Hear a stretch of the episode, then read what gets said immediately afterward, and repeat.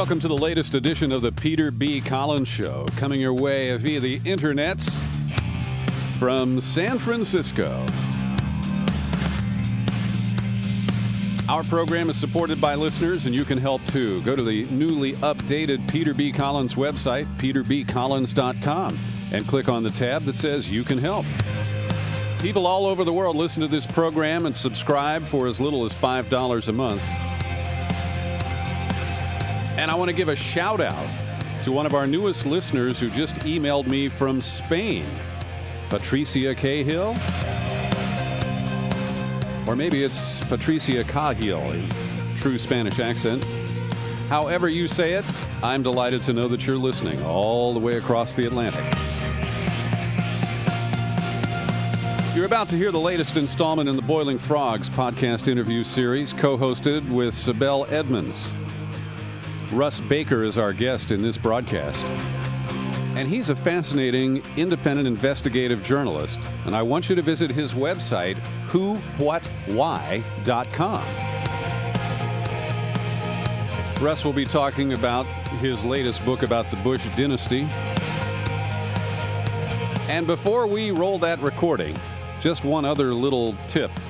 I'd like to invite you to visit Sibel's website at boilingfrogspost.com and scroll down a little bit and look for the incredible piece that she wrote about Dennis Hastert and his corrupt connections to Turkish interests.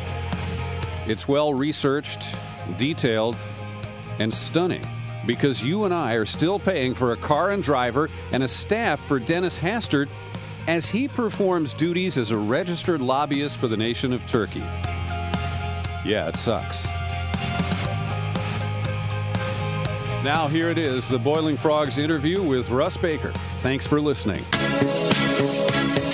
Welcome to Boiling Frogs. Everybody knows that the dice are loaded. Everybody fingers crossed. Everybody knows the war is over. Everybody knows the good guys lost.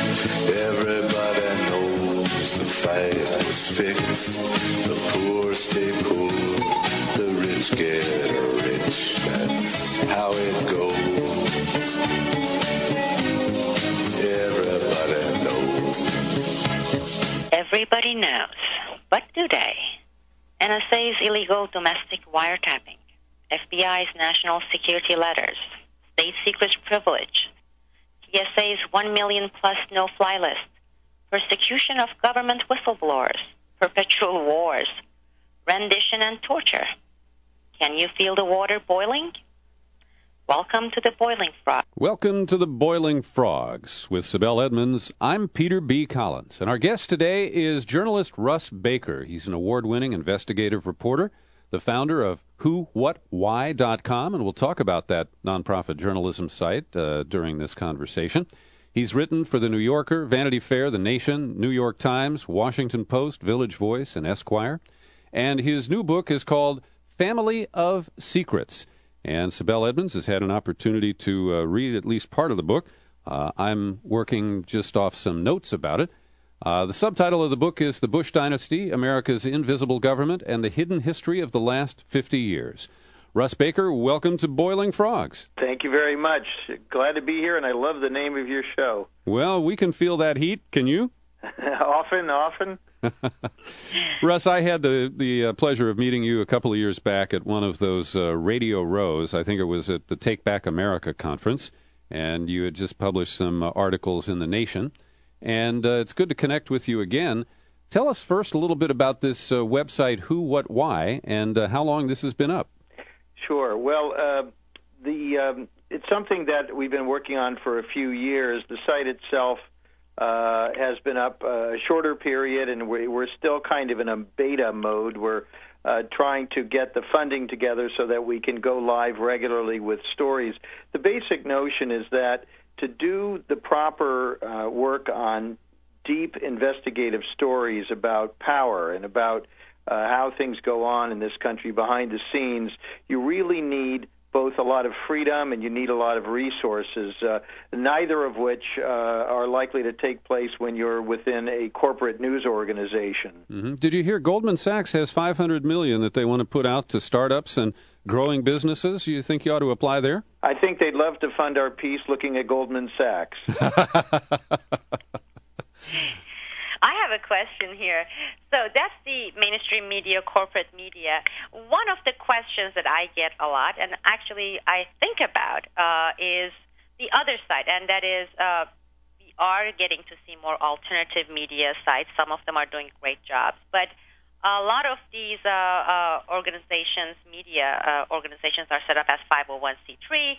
They have foundation uh, money, and then you're talking about how much of influence those foundations and the funders exert when uh, they uh, they support a cause. For example, if they are uh, partisan uh, or they feel partisan, either towards left or the right, well, how much that influence the news organization that receives the funding from from these particular foundations? Oh, that's a good uh, question, Sibel, or comment perhaps, but. Certainly uh, one of the things that we're trying to do with whowhatwhy.com that I think will distinguish it is we are neither uh, a partisan or ideological site on the one hand, nor are we the sort of nonprofit that restricts what it looks into or how it phrases things in order to please uh, these large grant making foundations. We're trying to do something new, and that is to take every story and to follow the facts wherever they go irrespective of uh, uh, any particular uh, group or end of the spectrum.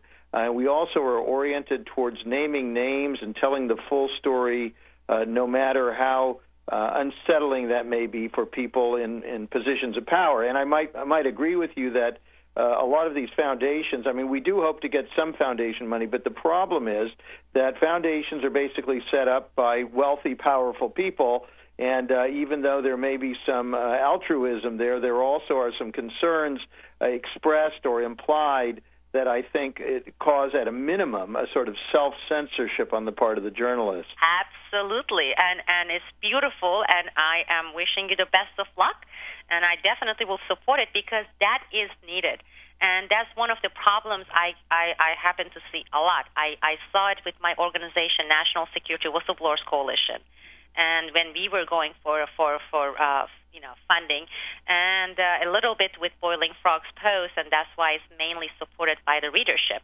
And uh, I think uh, what you are trying to do here is exactly what people need because too much partisanship out there, and that basically gets everything blindsided and and and uh, skews the facts.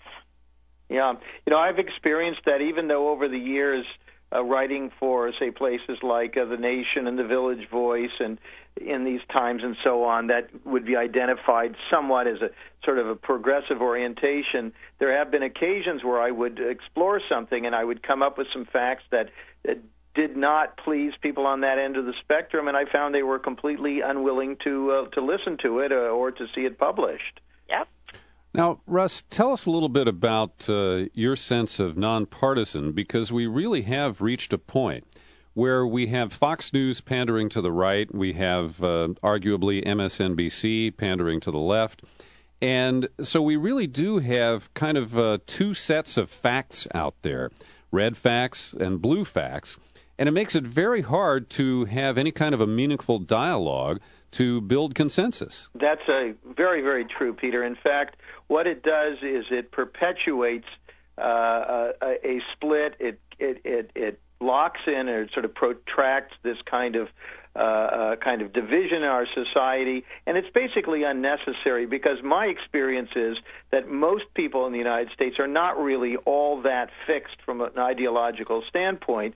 They've got a kind of a, a gut reaction to those sort of hot button issues, but when you start presenting them uh, with with uh, new facts that they, of which they were unaware. They're surprised and sort of pleased to to receive this information presented in a in a manner that treats them with uh, with some respect. And uh, I, I have to say that uh, I, what we're trying to do with whowhatwhy.com is to be neither like the partisans nor like the purported uh, objectivity of the corporate media because that's another problem. That's where they say that they're balanced and they're considering both sides, but they end up washing out, and so they are uh, basically afraid to drive all the way to the kind of conclusions that any reasonable person might arrive at. And so you see a kind of a prejudice uh, on the side of, of powerful institutions. So, for example, when you're covering uh, health uh, health reform. Um, you you you uh, maybe it's clear that the insurance companies are doing something wrong, but you can't quite say that. So you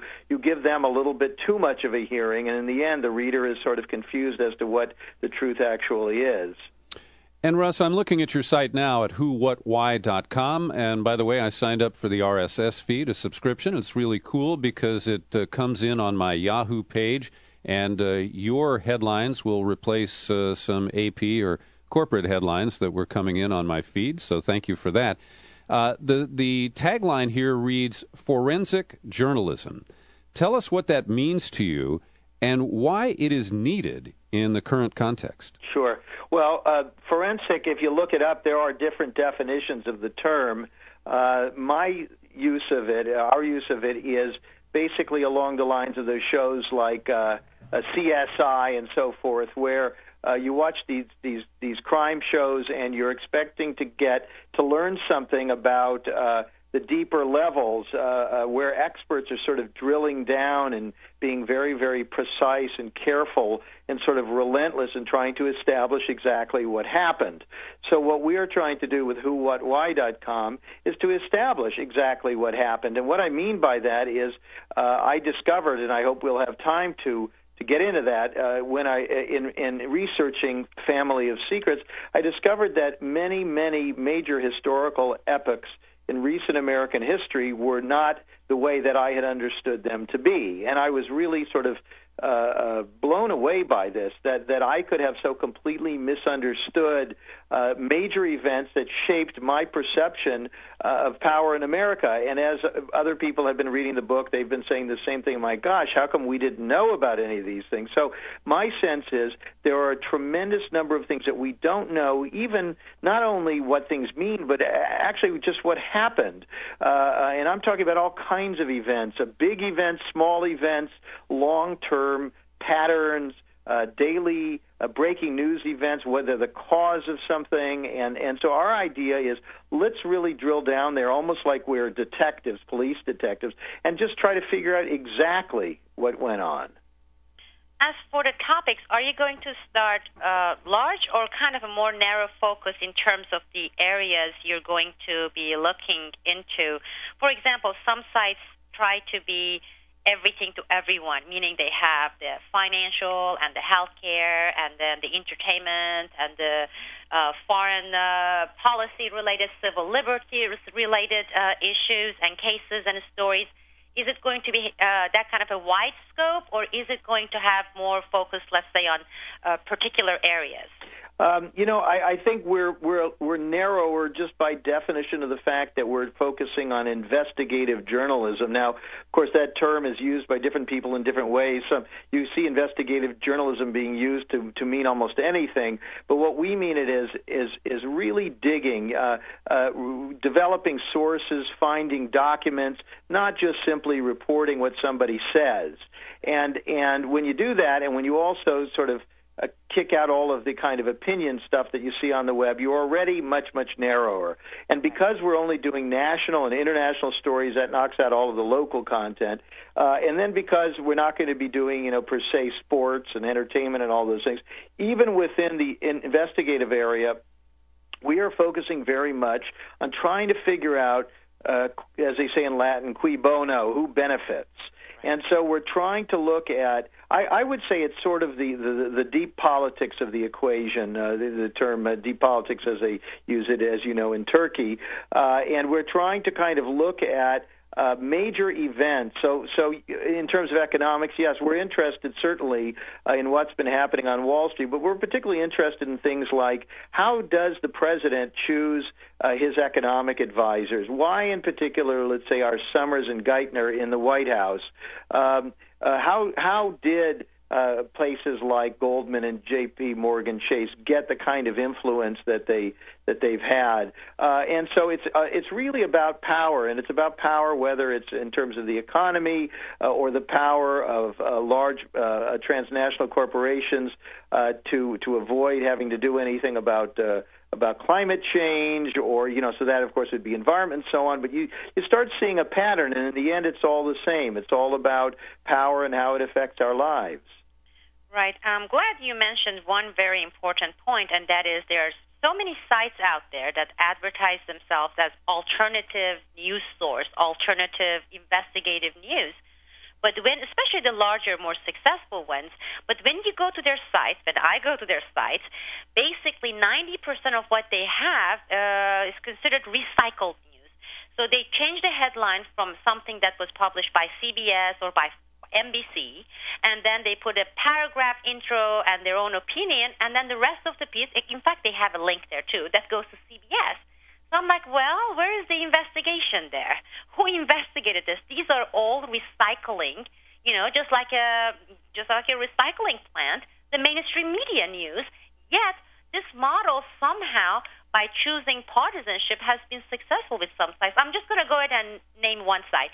If right now, and Peter, I'll ask you to do that too. Just if you type rawstory.com and go to the website, start from the top to bottom. Okay, all the headlines. Mm-hmm. If you click you're going to see every single one of those coming from New York Times, MSNBC, a lot of MSNBC, uh, something on Fox with a one little paragraph commentary. You are not going to find one piece that has been done by an investigative journalist. Do it right now. I invite anyone to do it. Well, just just to to cut them a little bit of slack, Raw Story's been quite nice about republishing pieces that I've done. uh, right, so, but that so is they not do they do take journalism. some of that. I think the problem is that many of these sites don't have the resources or the capability uh, to generate the original investigative material, and then there simply aren't enough sites doing the kind of work that we want to do. And this is right. exactly why we feel that Who, What, Why needs to exist. Absolutely. There just isn't enough of this kind of product coming out on a regular basis. Absolutely. Agreed. And Sibel, I agree with your point. There is a lot of material picked up from corporate news sources that appears on these so called alternative sites. Uh, but I will also speak up for Raw Story because Larissa Alexandrovna did incredible work uh, peeling back the Don Siegelman story and bringing it to life. Uh, and uh, uh Scott uh, uh, from Harper's, um, Scott, so- Horton. Scott Horton, yeah, picked up on that and kind of took it into mainstream territory.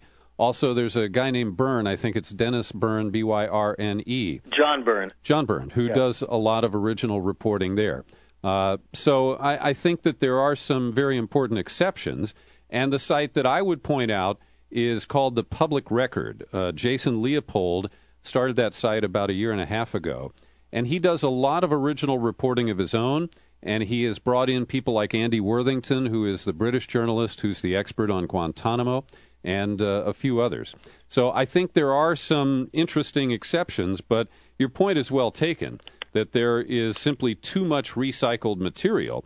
And I'll just tell you a little bit that truthout.org underwent a management change recently, and one of the issues was that the preceding executive director was using a lot of material from corporate news sources and apparently wasn't following all the rules.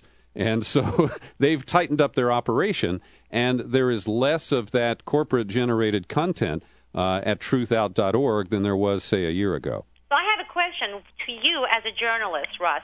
What is Huffington Post? Well, it's hard to say. I mean, I mean, this was a, a brilliant idea from a number of angles. Uh, it's a platform uh, on which anybody who has something they want to say, not anyone, but but a lot of us who you know have something to say, um, I periodically blog on there. We we just uh, put it up basically, and so it is a repository of a tremendous amount of opinion material melded with a certain amount of stuff that they're picking up, uh, re, you know, uh, from. Um, uh, uh, corporate news sources. Uh, so it's a mixture of things, uh, and it's basically kind of like a giant blog uh, and and it has a huge amount of content. The the the it has become so popular. I think it has more people going to that than to the New York Times site. Right. Uh, so it's very successful in what it is. But one of the problems I'm running into is uh, uh, when when we're talking to people trying to you know raise money so we can really you know fully launch who what why people are saying well how are you different than the Huffington Post and I Right. have to try to explain to people that there's a tremendous difference. Exactly. We're focused on having a a small uh, a full-time and part-time staff of very skilled, very experienced investigative reporters who have a particular toolkit which is very very rare in this country and who have the the the commitment uh, and the capabilities uh, to, to, to, to drill down. And so, you know, one story we do can take three months. Exactly. Whereas a lot of these sites, these are things that are, that are produced within a few hours or sometimes even minutes. Very much so needed. And and what do you think of uh, the the new site ProPublica that's funded by uh, some the Sandlers Sandler's Foundation. the Sandlers from here in California, and uh, unfortunately, the money that they put into this new nonprofit site uh, came from subprime loans, including a lot of loans that cratered. You know, um, there are any number of investigative nonprofits now. I think the more the merrier. Uh, most of them, if you look at the individual stories, they're quite good uh, because the people doing them are trained journalists. And the reason I stress this is I'm all in favor of what they call public journalism, where uh, uh, the public is encouraged to report what they've seen and what they've heard. But the problem is you do need a vetting mechanism. It's very, very important.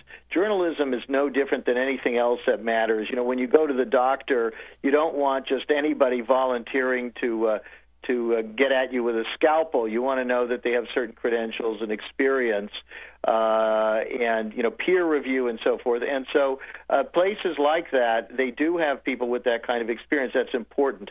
I would say that there is something of a difference in the sense that some of them really have much more of a mainstream orientation. That is, they're really almost like an outsourcing of what the investigative or projects teams traditionally did at places like the New York Times and CBS. It's just that those places now don't have the budget for it anymore, and so they turn to these nonprofits to to to uh, fund and produce these stories and then let them publish them. Uh, what we're trying to do is to do stories that uh, these mainstream newspapers probably never would have considered publishing. Now, Russ, let me ask you one more thing along these lines, and that is what's missing? What's missing from whether it's corporate media coverage or so called alternative media coverage? And I hope not to embarrass my friend Sibel here, but I'm still pretty infuriated that the information that she made public in August of this year in a deposition that uh, she was uh, invited to uh, is still off limits to the corporate media.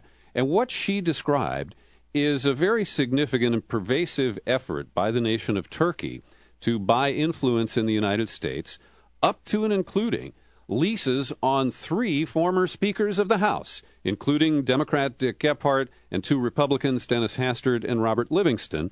Uh, they are all three on the payroll of Turkey and registered as foreign agents, foreign lobbyists. And the details that Sibel offered are stunning. They're very important. They, I think, uh, uh, are issues that uh, we should know about as we get ready. It appears the president is going to put more troops into Afghanistan, and Turkey's role in that part of the world is very significant. Yet uh, there's very little coverage, and uh, these are significant stories that are a lot more important than Balloon Boy or and Eight or whatever that thing is. Well, you see, I mean, there there are a lot of different reasons that we don't see those kinds of stories. For one thing, uh, there just isn't. There's a decreasing appetite for anything that's at all complicated, and there's a decreasing appetite for anything that is uh, uh, international in scope that is not understood on a very very simple basis.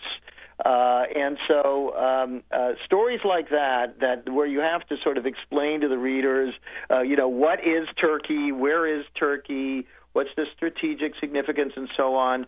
Uh, they they just don't see that as as as producing a lot of eyeballs, and that's that's really an awful way, of course, to measure the news. But there's a lot of that. There's also just the simple fact that uh, there's a discomfiture uh, with naming names. And I, the reason I use that term is because that's very important to us. The way, the way that things happen, of course, is that uh, people do things. And so when you tell all of the stories in, on, a, on a kind of an institutional basis, uh, you don't give people the sense of, of the you know being a fly on the wall as these things went down. Now I love stories like that. If you go to whowhatwhy.com, you'll see that uh, we did a story uh, while the Republicans were still in power, saying who are the Democrats, the ones who want to be in power? Uh, who are their top operatives and consultants and so forth?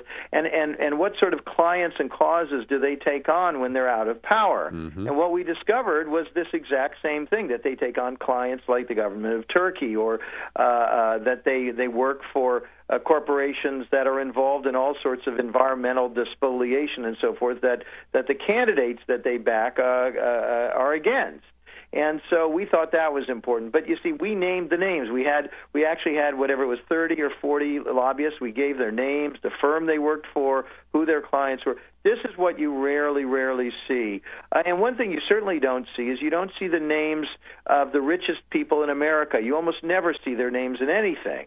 Um, and and it's very funny because a family of secrets. Uh, my book is all about uh, all these these these rich people, these families, and so forth that we don't hear about. Uh, uh, you know, the, what you hear about, if anything, is about a corporation, and of course, those corporations, whenever they have, to, have gotten into much trouble, they simply change their name. Mm-hmm. And so and so we don't even know, you know, like like like Blackwater now, you know, is called something else, you yeah. know. And so it's very very hard to follow uh, the guilt trail, it's very, very important that you actually name these individuals, put their pictures out there, explain who they are, what their background is, who they're connected with. Russ Baker, the subtitle to your book, Family of Secrets, is The Bush Dynasty America's Invisible Government and the Hidden History of the Last 50 Years. Take a minute or two here and sketch out what you uh, alluded to a little earlier that you've done deeper research on some critical events. And from the, the highlights, I understand that Watergate and the Kennedy assassination are just two of the subjects you delved into.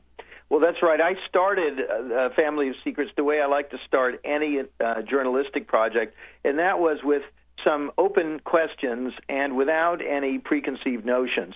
I simply wanted to know how somebody as improbable and ultimately controversial as George W. Bush uh, had managed to become the most powerful person in the world, and moreover, to be reelected uh, at a point where we already knew that his uh, his largest impact uh, decision, uh, namely the invasion of Iraq, was something uh, that was foisted upon us uh, uh, in, in, a highly misleading gambit. And so I thought this is a sort of a remarkable set of circumstances. This is a family that has been vice president or president for 20 of the last 28 years. Nothing like this has ever happened before in this country. Uh, uh, George W. Bush uh, uh, is almost, I would say, a laughing stock, and yet there, there they are. And so I thought, well, how did this happen? What did it mean? Was this simply, you know, a flash in the pan, or is there something more pervasive going on?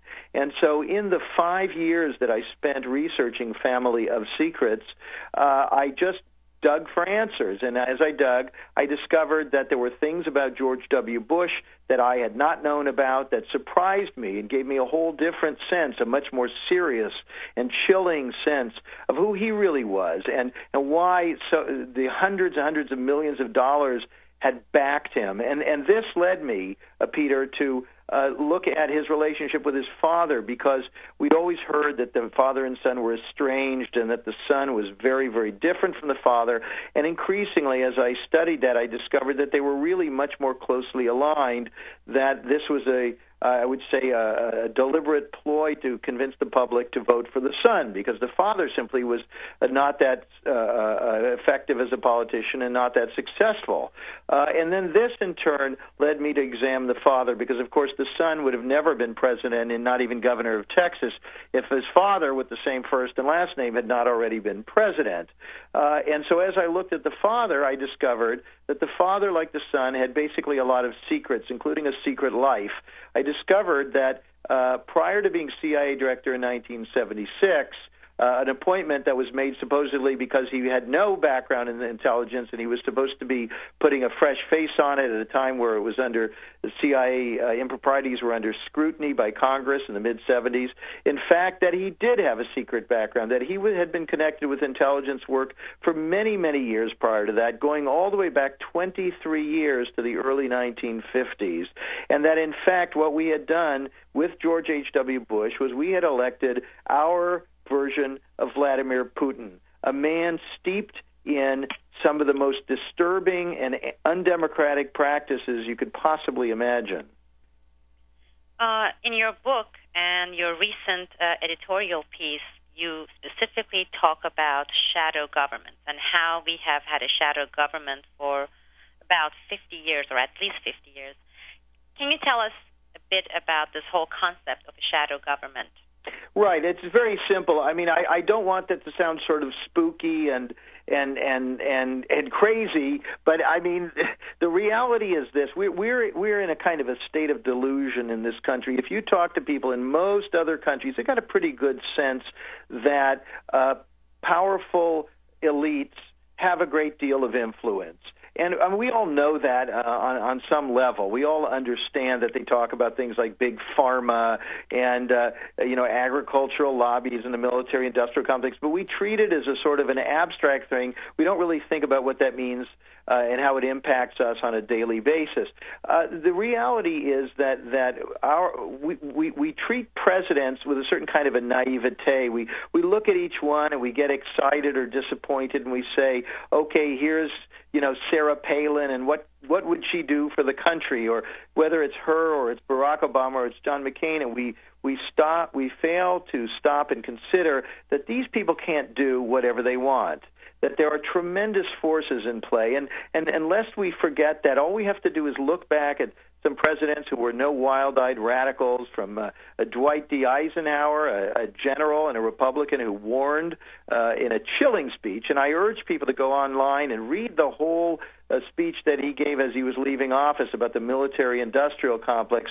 Uh, read Harry Truman's remarks 30 days uh, to the to the day after John F. Kennedy was assassinated, where Truman warned about the CIA and said he when he had authorized its creation, he never intended for it to be involved uh, with uh, covert operations. Uh, to go back to Franklin Roosevelt, where there was an attempt to overthrow his government uh, by Wall Street figures uh, drafting General Smedley Butler.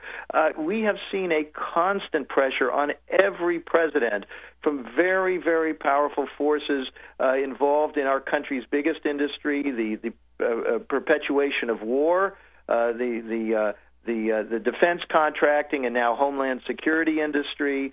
Uh, this is a tremendously powerful engine, and in fact, we're all a little bit uh, guilty because all of our uh, 401ks and our uh, pension and mutual funds and so forth are invested in companies which uh, which require uh, this this machine to continue. So that is a very important element in shaping and driving our government. Russ, as you mentioned, uh, many of us first generation immigrants, like myself, who grew up in other countries, especially the third world countries, uh, Turkey, for example, we are very familiar with this whole concept of the deep state or the shadow government, and and most people they they know that and they are aware of it.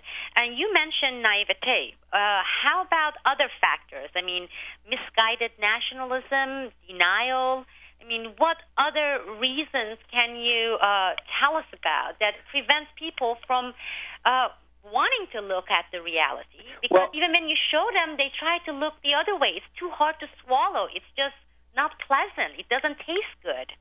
right. Well, I mean, I mean, Sibel, there are a lot of different reasons for this, as you point out.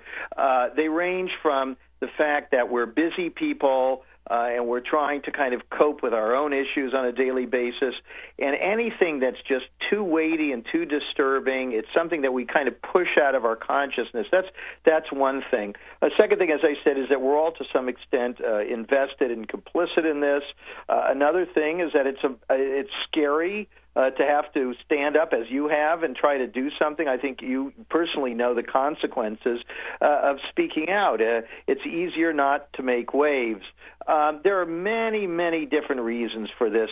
Uh, I discovered this with Family of Secrets because as I investigated George H.W. Bush, uh, knowing that, at that point that he had been involved with intelligence work for his entire adult life, I then came acro- across this fascinating fact that uh, in interviews, when he'd been asked uh, the innocuous question if he remembered where he was the day that John F. Kennedy was shot, he claimed not to remember you know, and this, of course, is so remarkable. Every time I do a public speech, I was just in Dallas the other day, and I uh, gave a reading and signing at a Borders bookstore, and I asked the audience how many of you were over, say, the age of five, uh, November 22, 1963, and then I said, of those of you who were, how many of you don't remember where you were? Well, of course, every single one remembered.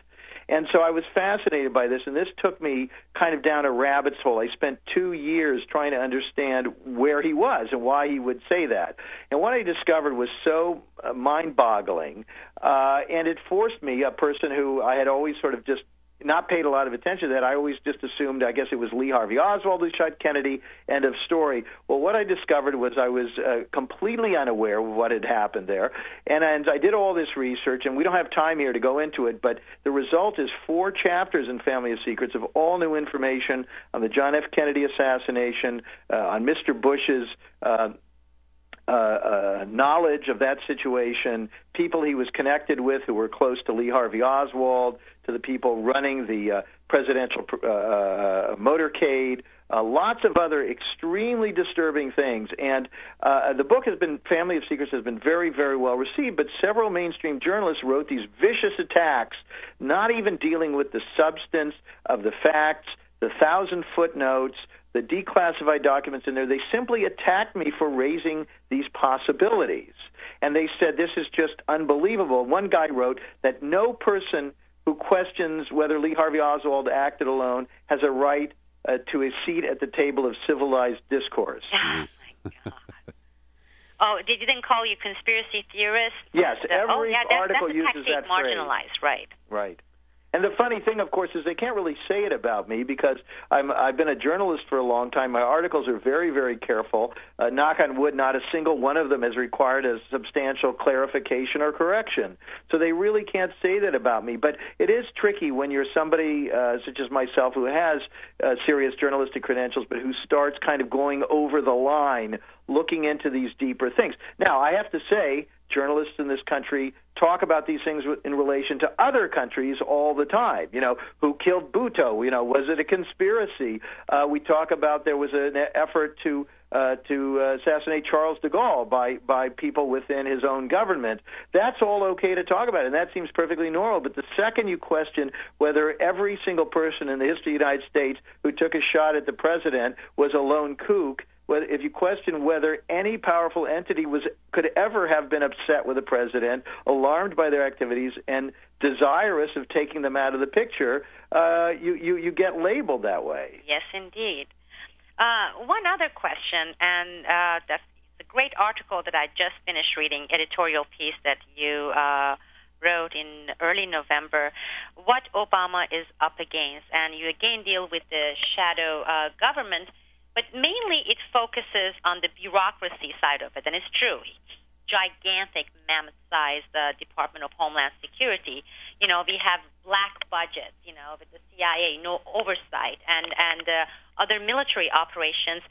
But how about the other side? Meaning, when people say follow the money, then you're looking at the military industrial complex, the oil industry, the banking industry, and their influence, or whether we could even uh, separate them because when you start reading the history of Rockefeller families and how many of them ended up actually working with or in the CIA afterwards and after 1945 and and how many of the military industrial complex high level generals end up getting out and getting on the board of advisors or the board of directors of these other uh, military industrial complex uh, related companies and and oil companies.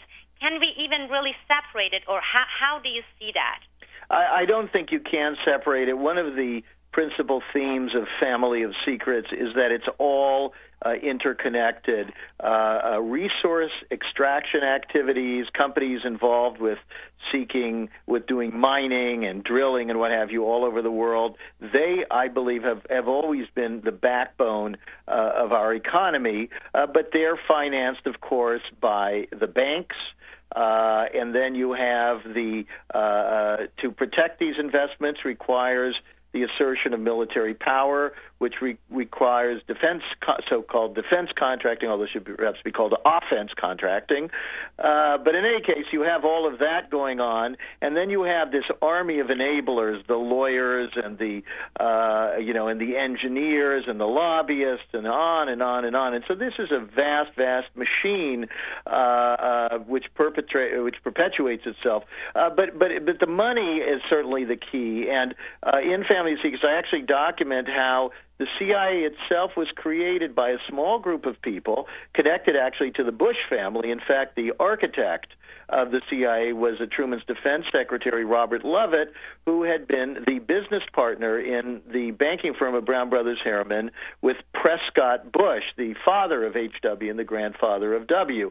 A small group of these people who were all friends, all attended the same Ivy League schools, and went were members of the same secret societies, uh, whose families had benefited for generations from the intervention of the U.S. military uh, abroad to protect their investments. Uh, they basically institutionalized that in the CIA to protect uh, their interests on a permanent basis. And so, absolutely, this all goes back to the money and to to a fairly small group of people who have an outsized uh, uh influence in in our world. So when we see all these organizations, great organizations, many of them, you know, uh, in civil liberties related issues, and even within the blogosphere and alternative news, why do we tend to deal mainly with like small symptoms rather than tackling macro level, base level problems? And therefore, running around like headless chicken. You know, it's like someone who has a deeply decayed uh, tooth problem, but is given Advil or, or, or, or they are dealing with the cosmetic aspects of the food and the enamel and how to make it look, I don't know, shinier. So, for example, I just saw this one piece that came out, which is a nicely written, well investigated piece on how so many such as such bio, uh, biopharmaceutical companies are able to actually physically insert legislations, you know, within uh, this particular uh, committee, and and uh, and then leave it at that. And then people they get angry, rightfully so, and then they go after that when 500 other pops up, you know, pop up. So why do we tend to deal with micro level symptoms rather than looking at more macro level uh, issues and diseases that have inflicted our, you know, foreign policy and our entire governing system? It's it's much easier to pick uh, manageable battles. I mean, if you take almost any way that we as a society spend our time, uh, look at the things that we that that occupy us. Huge amounts of time watching spectator sports, a, a manufactured conflict where the stakes are incredibly low and we talk endlessly about this guy and that guy and remove this pitcher and that guy took steroids. And of course none of it matters. It may be enjoyable but it hardly matters. Uh we we do the same thing with uh with uh scandal and gossip about entertainers we'll never meet and who actually are much less interesting than the way that they're characterized. This is what dominates us and it's a, a, a variation of this uh, exists in political reporting.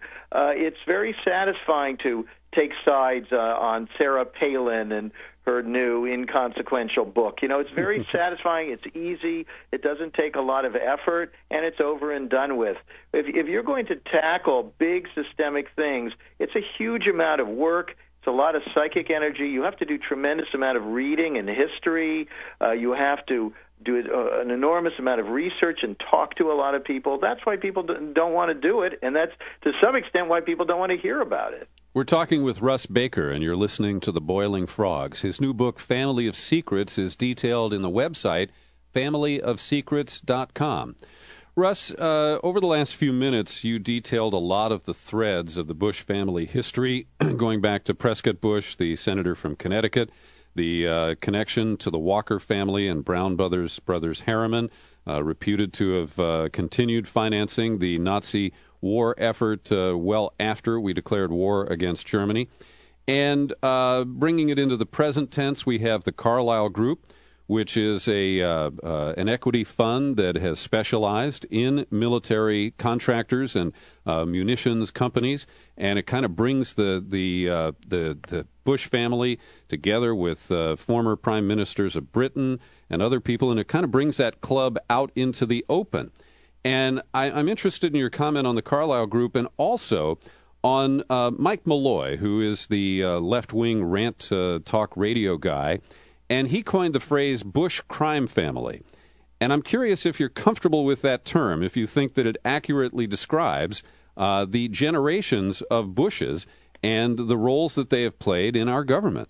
Well, uh, let me start, if I might, Peter, by saying that one of the things uh, I think that, that I try to do with Family of Secrets was to not rehash what we already knew. Um, in fact, even what you're mentioning, the Carlyle Group mm-hmm. and the uh, the Nazi ties, I don't go into that very much in Family of Secrets. Almost everything in the book is brand new. It's never been in any other book before. I was looking for deeper things and to break new ground here, and I was trying to understand because the natural reaction people have is, you know, the Bushes left office. I don't want to waste another moment of my time hearing something about what they did before. And so what I'm focused on is the pervasiveness of the uh, of the enterprise that they served. And this enterprise uh, has never gone away. It's there right now. It's there with Barack Obama. Uh, uh, you, you, you have to ask why would a reform minded Democrat keep in Robert Gates, a man who was the CIA director for H.W. Bush, was the defense secretary for W, and in between uh, was the keeper of the files at the George H.W. Bush Library. I mean, this is just astonishing. And he, in fact, he has a long track record of mistakes in his own uh, intelligence calculations. And so these are very, very profound questions. Uh, why are uh, people like Geithner and Summers, uh, who really are serving the same masters as their predecessors, why are they Obama's people uh, on the economy? And so, so my purpose with Family of Secrets is, is to take that long view and to try to say, not are the Bushes a crime family, but what is this much larger criminal enterprise of which the Bushes were a part? Mm-hmm. All right, very interesting. So then, moving into Geithner and Summers, uh, and, and, also the holdover of Gates. I, I, mean, I agree with you on those points. It is striking to me that Obama, who ran as a change candidate, has favored the right over the left, uh, his base, and he has favored continuity over change in the most critical uh, cabinet posts in our government. Well, that's right, Peter. And one of the points I make uh, is that uh, he simply may have no choice, and that is because. Uh, uh, one of the things I discovered in researching Family of Secrets was what happened to presidents who made trouble for this establishment. Now, uh, just as I recounted earlier, FDR facing a possible coup. Eisenhower, a general himself, warning about the pressures from the military complex. Truman saying that he had been bamboozled on the CIA. John F. Kennedy, uh, we are now finding increasingly the extent to which he was battling this establishment, trying to pull the troops out of Vietnam. There's been some controversy on this, but all the new documents released in the last few years and uncovered show that Kennedy was very much battling with that with that establishment, battling with the CIA and so forth. Uh, and then uh, then you see that with some other presidents, again documented in Family Secrets. Jimmy Carter uh, trying to clean out this uh, these illegal activities within the CIA and finding himself a one-term president uh, uh, hit by scandal and a number of other things that appear to have been engineered. Even Richard Nixon, and this is one of the most shocking things of all, uh, as I researched the relationship between George H.W. Bush and Richard Nixon, uh, I, I found that, uh, in fact, uh, Nixon had faced uh, opposition from the CIA and the military himself, and that even the even the Watergate story that brought him down was not what we understood it to be. Uh, I document, and I think rather persuasively, in three chapters of all new material, that Watergate itself was a covert effort by the military-industrial complex to implicate and remove Richard Nixon. Hmm. I can't wait to read that. That's very interesting. Now, uh, again, about Obama and this concept that he has no choice. one of the things that I struggle with is that he has articulated that he's changed the policy and that we no longer torture. And he has tortured our system of criminal justice by saying that we need to move forward and not prosecute the people who were responsible. Not, not uh, you know, Charlie Graner and Lynndie England, uh, the people who got caught at Abu Ghraib. But I'm talking about Dick Cheney, David Addington, Donald Rumsfeld, Jim Haynes. These were the people who framed the policies that permitted what is described as lapses and what was clearly uh, intended and pervasive uh, to embark on a, a, new era of barbaric behavior that departs from our Constitution, departs from our our uh, treaty obligations, and it's it's really hard for me to hear Obama saying, "Oh, eh, we don't want to look at that. We just want to move forward." So, in your view, what drives that? Well, I think it's just what I said. I think he may have no choice uh, if he starts going after these people, they may start coming after him. That's just what I've been talking about the last few minutes. That there is this unknown history of presidents uh, being cowed, intimidated, and moreover being shaped on their way up. I mean, how much do we know about any of these people? The uh, for for someone like Obama to even become president, he had to raise enormous amounts of money, several hundred millions of dollars from Wall Street, uh, and so they've got obligations themselves. They've got to walk. They have a balancing act. They have to walk a very very fine line. They have an economy which is driven principally by a, a constant state of war. Uh, and it is not easy to just change these things. And and I think it's a, I think it's quite perilous, frankly, to be president of the United States. And if he manages to survive uh, and to institute uh, some some substantive, if somewhat modest reforms, uh, he will be able to count that as a great success. It was really refreshing to hear you talk about, you know, moving forward and looking at present, and and uh, instead of just going and bickering with all the older issues and the personalities when we're still facing the same old issues and problems, like the obsession a lot of people within the blogosphere has with the Karl Rove. It's like, okay, just get over it. You know, he's gone. If you really want to do something, just boycott Newsweek. Guess what? They hired him. so uh, it's really refreshing to hear that from you because it really at, at times gets nauseating to go and see this well, you, you know something, Sibel. One of the other things that surprised me, one of the hundreds of things that surprised me, as I came upon new discovery after new discovery, uh, working on Family of Secrets, was that all of this attention on individuals like Karl Rove, uh, and Dick Cheney uh, is somewhat uh, misguided. That these people are not these uh, they don't deserve to be the kind of lightning rods they are because they're merely apparatchiks in this larger apparatus, and in fact, that they voluntarily expose themselves uh, to the uh, contempt uh, of their critics because it takes the, the attention and the focus away uh, from the real and more powerful and, and more constant players uh, operating behind the scenes. Well, uh, let me uh, offer a different point of view to the two people here that I, I deeply respect, but I, I'm not interested in Karl Rove's scalp. And I don't consider myself obsessed by Karl Rove or what he may have been responsible for. But I believe that if we were able to uh, force Karl Rove to tell the truth about what he did in the Bush administration, that it would reveal uh, one or probably two stolen elections, and I'm talking about presidential elections, and many other uh, lower level elections that were jiggered or stolen, including the Siegelman case in Alabama. It would also give us information about the way they used phony charges of voter fraud to cover up the massive election fraud that uh, they engineered from every angle they could, including the demonization of Acorn, and I believe that we would learn more about the way U.S. attorneys were directed from Washington, from the White House and the Justice Department, to undertake uh, certain investigations or prosecutions for political reasons. And so my interest in Rove is in uh, trying to peel back layers of the onion to learn exactly what they did and, and who did it. Well, I agree with you completely, and that's the whole purpose of whowhatwhy.com. It's not that we're not interested in Rove or Cheney or something, but what what I was talk, what, talk, talking about, and I think what Sibel was talking about, is this endless chatter uh, on the internet where people are just going after those people as sort of villains.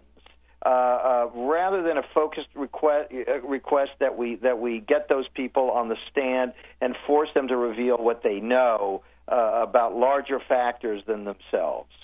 Yeah, and, and, I think that some of that is silly, but I think some of it is a desperate effort to draw attention to these characters yeah. for the purposes that you and I just discussed. Yeah. I have one. I have one comment on this, and I want to you know get both of your uh, takes on this because, okay, there is so much desire, or people scream about wanting to know and wanting to know, and even when we get concrete knowledge facts, whether it comes through a hearing or whether a report is leaked, is then what? Because we are being bombarded with so many scandals, and so many of these issues actually get to, you know, get leaks out and, and, and people get to know about it. But then the question is, okay, who, what, why, and then what do we do about it? And that is, where is the direction? Are you looking at this Congress that has already absolved all these people, hmm. and it says, you know what? You know, we are we not going to do anything about this? Or a president who says, I have already pardoned all of these people. So who is going to do something about it? Maybe that's one of the who questions, Ross. What what do you say? Uh, there's no question that it's very very tricky to figure out solutions. Uh, and and I don't know that I have an answer to that. Sometimes when I'm wearing a particular hat, uh, I, I put forth uh, proposed solutions to to move these intractable things in, in a positive direction. But I do think that even simply doing a much, much better job of getting information out there and, and educating people and informing them. I really do believe that information is power, and that is a, is a worthy end in itself. If we could just devote ourselves to getting much more good information out to many, many more people, I think that the solutions are going to begin to take care of themselves. And and I would chime in similarly that I consider my role here in trying to generate as much uh, truthful information, credible information as I can about issues that I think are pivotal. And uh, to me, I feel like I can move the ball down the field a few yards and hope that we have a criminal justice system that would operate according to the rules hope that we would have uh, members of Congress and the committees that are supposed to oversee uh, critical uh, executive branch departments would actually do their jobs. And uh, Sibel, you know, in, in my experience in watching politics in this country over the last 40 or so years, uh, there have been moments. Uh, for the most part, uh, things are kind of locked down and welded shut. But there are times when the confluence of events and the activism of, of certain groups will produce an opening. Uh, and sometimes it's very brief, and sometimes what it reveals is, is the cyclical nature of things. Uh, earlier today, I was doing an interview with a lawyer from Chicago who wrote a book about the, uh, the, the state murder of Fred Hampton, a Black Panther leader in Chicago who was killed in his sleep in early December of 1969. And when you look at that over the long haul, you see a pattern that uh, we had abuses of the Constitution and a concentration of power at the FBI under J. Edgar Hoover uh, that reached the, the breaking point. And things broke open, and there were efforts to address it. And for 10 or 15 years, it appears that the FBI more or less operated within the rules. That changed under Bush and Cheney. And again, I hope that exposure that leads to some form of accountability would lead then to reform and uh, then the cycle starts all over, I guess. Absolutely. And by the way, um, one of the things I've uh, encountered uh, since uh, Family Secrets has come out is that I've been contacted by a number of people, very high positions, uh, U.S. senators, uh, people very high in the D- Defense Department, and so forth. And and some of these folks said, you know, this stuff is really needed because even we don't understand the big picture. You know, we're so busy fighting the day-to-day battles, uh, we don't necessarily have time to read history, or or maybe the history we're reading is inadequate. We don't have this bigger qu- uh, picture, and so and so these moments, or these suddenly, you know, these light bulb moments where they, they they come across a whole new perspective on things. It it is transformative, uh, even for people uh, laboring within the system, and so it's very very valuable to go through this kind of exercise. Well, I love to hear both of you and, and actually feel some of these uh, optimism radiating from both of you. It's good. I need that. But, you know, I have heard it often and over and over, actually, when I was getting my master's degree in public policy, the professor saying, oh, well, the pendulum is going to swing.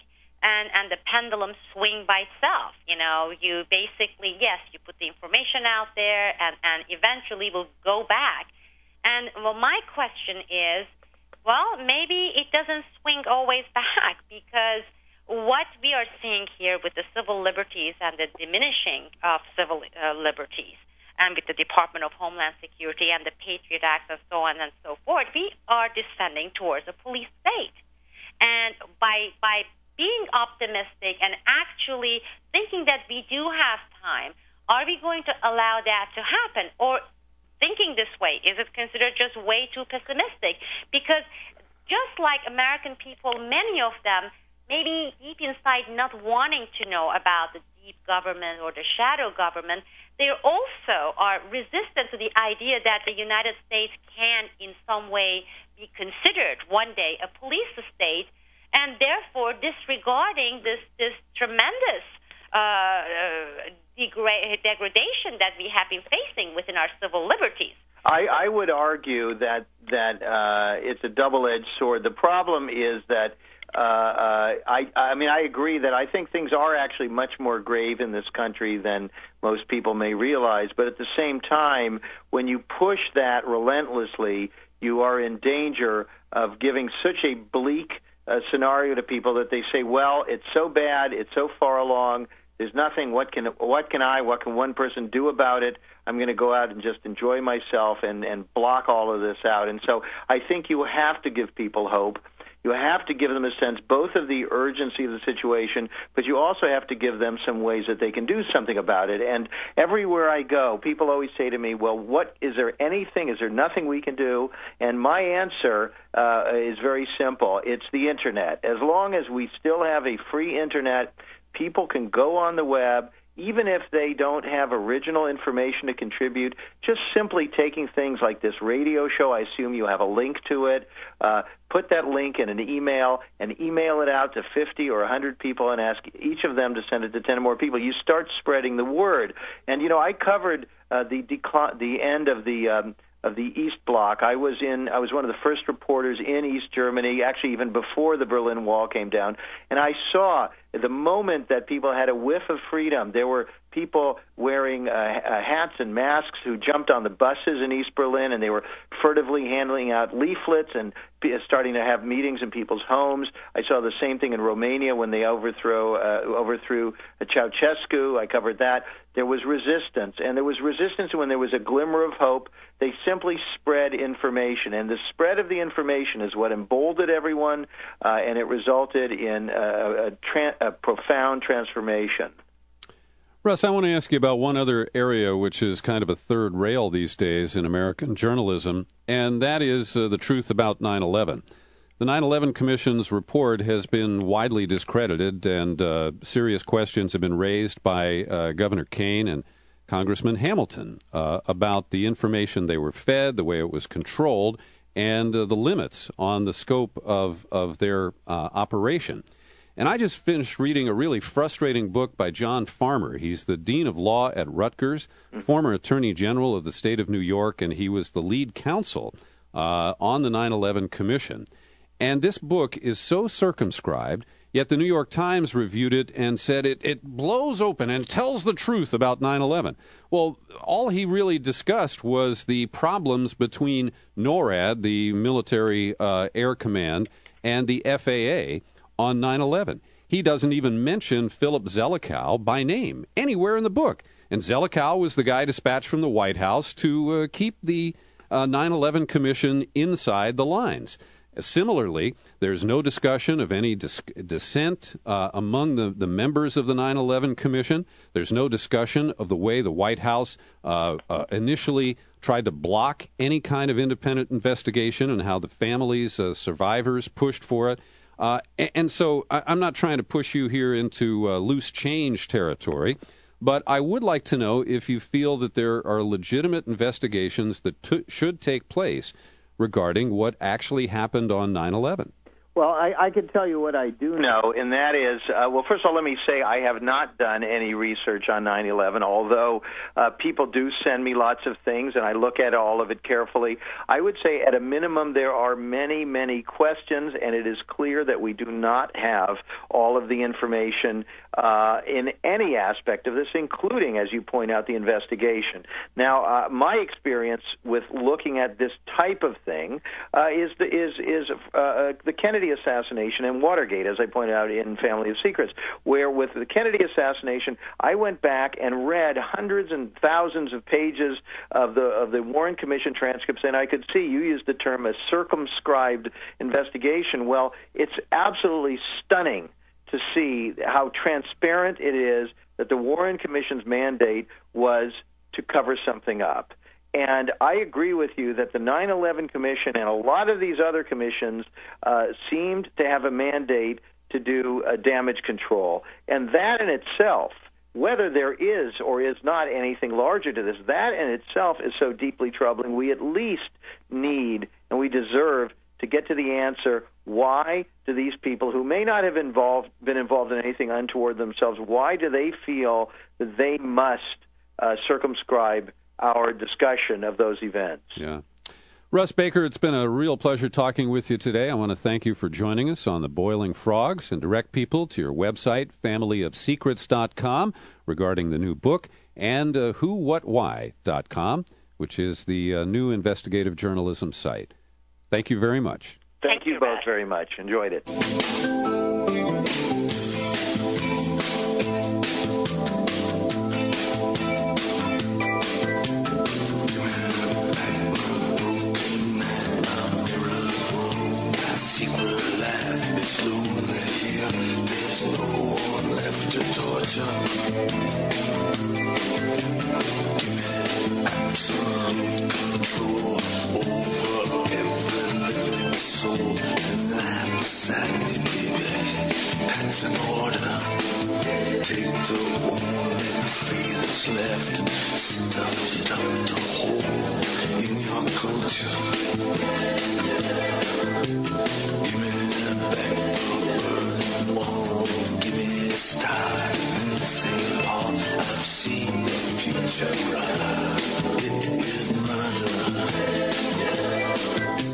Leonard Cohen and the future. The future. Well, that depends on us. Thank you for joining us. We'll be back soon with more Boiling Frogs interviews.